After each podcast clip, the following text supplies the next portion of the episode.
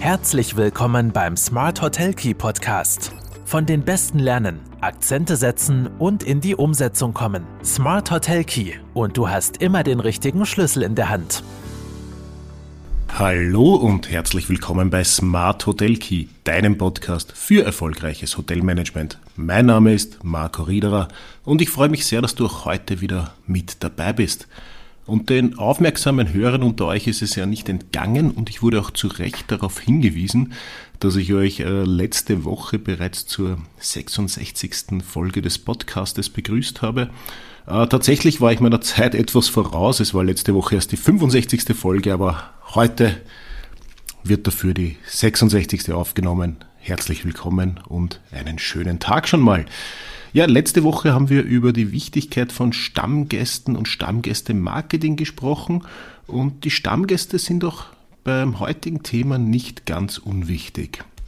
Denn heute geht es aus aktuellem Anlass um die Entwicklung der Direktbuchungen in der österreichischen Hotellerie.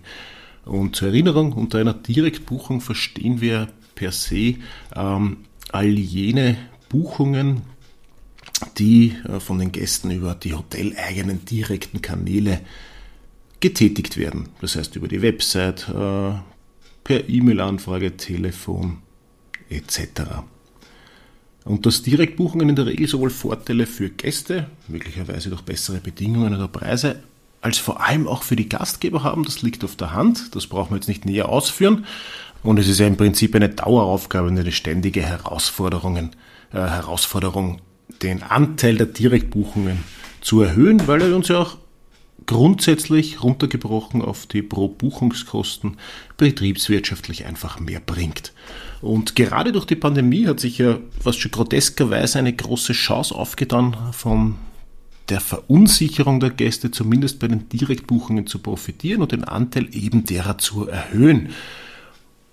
Und das habe ich auch schon ähm, gleich nach nach oder während des ersten Lockdowns, ich werde es raussuchen und verlinken auf jeden Fall, im, im Sommer zwanzig zwanzig kundgetan und ein bisschen so prophezeit, dass ja jetzt gerade die große Chance ist, durch diese Verunsicherung ein bisschen zu profitieren, weil die Gäste ja tatsächlich ähm, einfach auf der Suche nach Antworten, wann darf ich reisen, was darf ich vor Ort machen, was brauche ich, wenn ich äh, reisen darf, kann ich wieder äh, stornieren, wie können Sie mir entgegenkommen? Sie waren dann teilweise natürlich überfordert auf den Portalen mit den Informationen im Netz und haben sich direkt an die Hoteliers ähm, gewandt. Liegt auch daran, dass natürlich die, die Gäste, die Urlaub äh, machen wollten, sich auch noch mehr Zeit genommen haben, um zu recherchieren, um herumzusuchen und ja, neben den lockeren Stornobedingungen waren natürlich auch interessant rund die ganzen Themen rund um Sicherheit, Hygienemaßnahmen et cetera. Das heißt, es wurde mehr recherchiert, es wurde mehr Zeit online verbracht und es wurde ähm, daraufhin auch wieder öfter das Hotel direkt kontaktiert. Das war natürlich nicht immer einfach. Ähm, Viele Hotels haben da jetzt auch einen enormen Mehraufwand gehabt. In der Rezeption hat wieder viel öfter als, vor allem in der Ferienhotellerie, als sonst das Telefon geklingelt.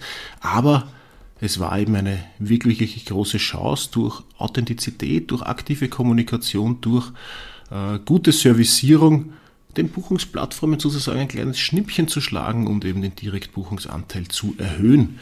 Und ich freue mich wirklich sehr, dass diese Prognosen nun auch tatsächlich eingetreten sind. Und das wird ja auch durch eine aktuelle Studie, die die österreichische Hoteliervereinigung gemeinsam mit der Fachhochschule Westschweiz-Wallis getätigt hat, bestätigt.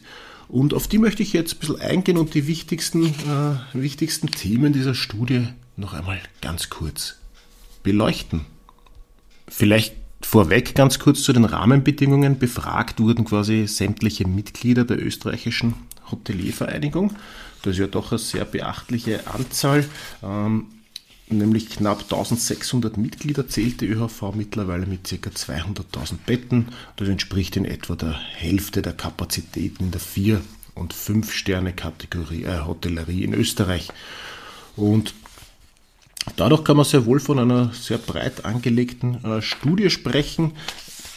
hundertsiebenundfünfzig, hundert, Entschuldigung, hundertdreiundfünfzig Hotels haben auch äh, die Fragen zur Vertriebsoptim- äh, Vertriebsoptimierung, zum Vertriebsmix äh, beantwortet.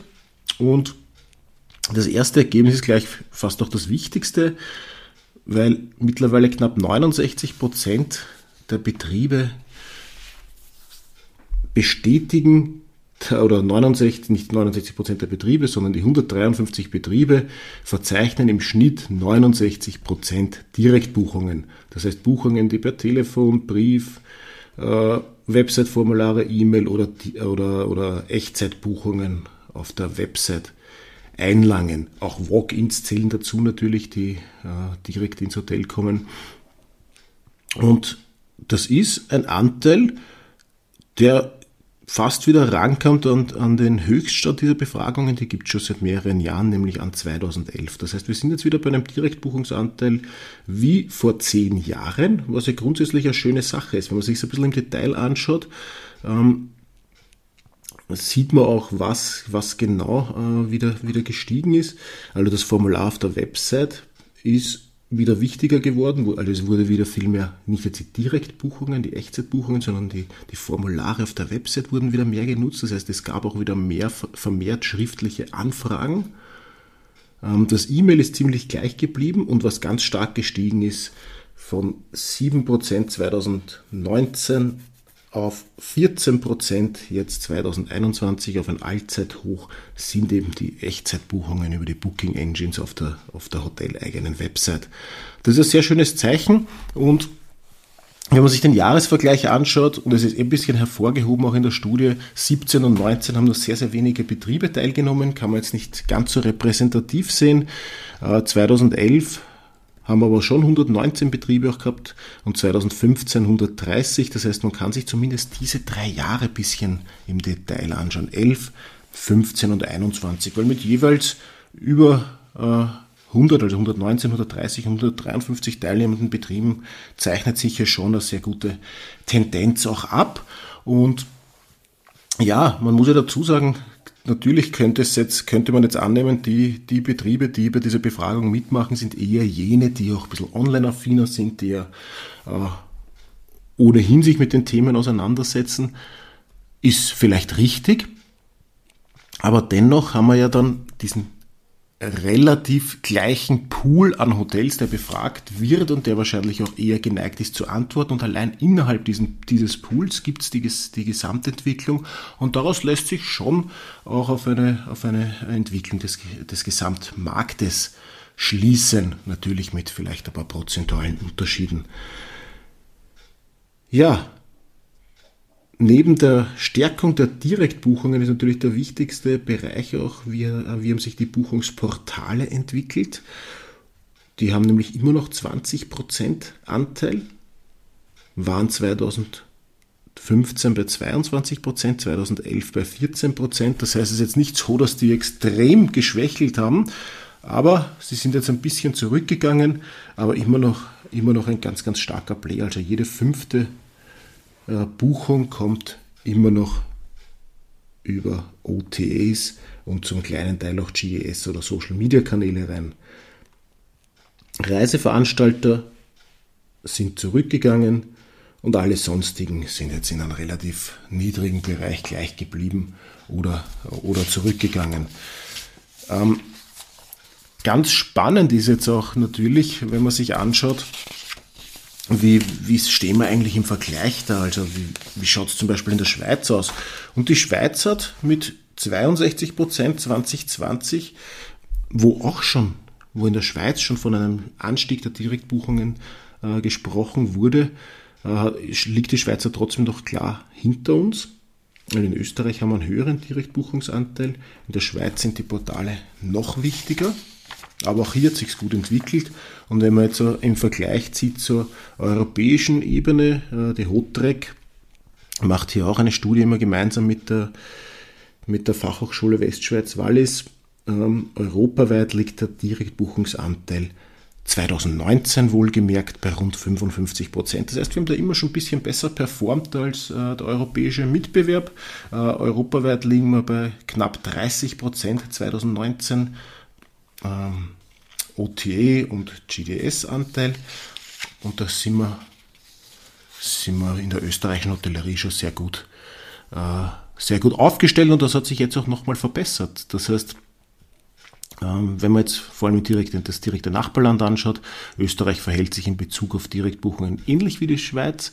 In beiden Ländern konnte während der Pandemie eine Trendumkehr hin zu, eine Trendumkehr hin zu mehr Direktbuchungen und weniger O T A-Buchungen beobachtet werden. Ähm, im Vergleich natürlich zur Situation äh, vor der Pandemie. In der Schweiz wurde der Betrachtungszeitraum zwanzig zwanzig schon genommen, in Österreich der Betrachtungszeitraum zwanzig einundzwanzig. Und natürlich in Österreich die Entwicklung äh, etwas, oder Entwicklung ist ähnlich, aber der, der Gesamtanteil ist in Österreich noch höher bei den Direktbuchungen. Ja, natürlich kann man sich in dieser, dieser größer angelegten Studie der ÖHV auch anschauen, wie verhält sich dann im Unterschied zwischen Ganzjahresbetrieb, Zwei-Saison-Betrieb, Einsaisonbetrieb, äh, auch vielleicht ähm, auf die Sternekategorien, auf die Größe, de, auf den Hoteltyp, auf die Größe des Hotels, auf die Bundesländer. Und hier ist natürlich schon auch ganz, ganz klar zu sehen, äh, Stadt-Land-Unterscheidung äh, in den In der, in der Stadthotellerie, Business-Hotels haben natürlich einen größeren O T A, O T E-Anteil, äh, Ferienhotellerie einen größeren, äh, einen größeren Direktbuchungsanteil, was auch zu einem Großteil, und das führt uns gleich zum, zur nächsten äh, Statistik und zum, zum Link zur, zur letztwöchigen äh, Folge, auch was einen großen äh, Anteil natürlich, äh, den Stammgästen, wo ein großer Anteil natürlich den Stammgästen zu verdanken ist, weil rund dreißig Prozent der Stammgäste, und auch das wurde jetzt in der, in der Studie der ÖHV und der, der, ähm, der F H Wallis Westschweiz erhoben, rund dreißig Prozent der Stammgäste buchen zu hundert Prozent direkt. Das heißt, ein Drittel meiner Stammgäste bucht immer direkt bei mir im Schnitt, und nur circa zehn Prozent der Stammgäste nutzen fast ausschließlich äh, die Buchungsportale für ihre Buchung. Und das ist schon ein sehr, sehr starkes Zeichen und ein ganz wichtiges Zeichen, weil das natürlich neben der Planungssicherheit, dass Stammgäste kommen, auch die Vertriebskosten für uns optimiert. Wichtig ist auch, wenn man sich, wenn man sich schon den O T A-Anteil anschaut, welche sind denn hier bitte die wichtigsten Player? Und innerhalb der O T Es haben wir einfach einen ganz, ganz starken Player nach wie vor. Mehr als drei Viertel aller O T A-Buchungen kommen nämlich über Booking. Danach folgt es mit sechs Prozent Expedia und dann spannenderweise schon auf Platz drei Bergfex mit vier Prozent der Buchungen. Dann schon wieder dann schon abgeschlagen H R S, und nach H R S kommt schon Agoda, und das kommt auch zu Booking, aber da sind wir dann eh schon bei, äh, bei neunzig Prozent der Buchungen. Der Rest teilt sich dann auf die ganzen kleinen sonstigen Plattformen auf. Also ganz spannend auch zu sehen, Booking ist ja wirklich in Österreich bei den O T As der Player Nummer eins. Und auch da gibt es natürlich ganz, ganz starke Unterschiede, wie viel sie äh, einnehmen in der, in der Hotellerie. Wie gesagt, im Durchschnitt haben wir ja knapp neunundsechzig Prozent Direktbuchungen, zwanzig Prozent O T A-Anteil. Von den zwanzig Prozent O T A-Anteil entfallen eben drei Viertel auf Booking. Ja, in der Studie selbst sind dann noch, ist dann auch noch die Entwicklung vom relativen Anteil von Booking zu sehen über die letzten Jahre, auch von Expedia. Also Booking hat noch zugenommen, Expedia hat verloren, H R S hat verloren, und äh, die Stammgäste nehmen einen wichtigen Anteil ein. Eine, einen Bereich habe ich mir dann noch rausgenommen aus der Studie, nämlich, und das habe ich schon sehr spannend auch gefunden, es wurde auch gefragt, wer ist verantwortlich oder wer, ähm, wer ist verantwortlich gut, äh, für die Pflege der Raten und Verfügbarkeiten, ist nämlich zu, zu mehr als der, in mehr als der Hälfte der befragten Betriebe macht das die, machen das die Eigentümer, die Geschäftsführer, dann die Rezeption. achtzehn Prozent haben einen eigenen Revenue Manager. Aber viel spannender noch, ähm, wie funktioniert die Pflege der Raten und Verfügbarkeiten auf den Online-Buchungsportalen? Und da arbeiten fünfundsechzig Prozent der befragten Betriebe mit einem Channel Manager. Bei dreiunddreißig Prozent der Betriebe funktioniert das direkt äh, über die Hotelsoftware oder Reservierungssysteme mit einer Schnittstelle. Aber, und das hat mich schon ein bisschen überrascht, bei zweiundzwanzig Prozent der Betriebe funktioniert das immer noch komplett manuell und vier Prozent lagern das auf eine Agentur aus. Also ganz spannend zu sehen, und das hat mich, der, der Anteil hat mich schon überrascht, hätte ich eher, eher geringer gedacht, aber zweiundzwanzig Prozent der Betriebe ähm, machen das immer noch manuell.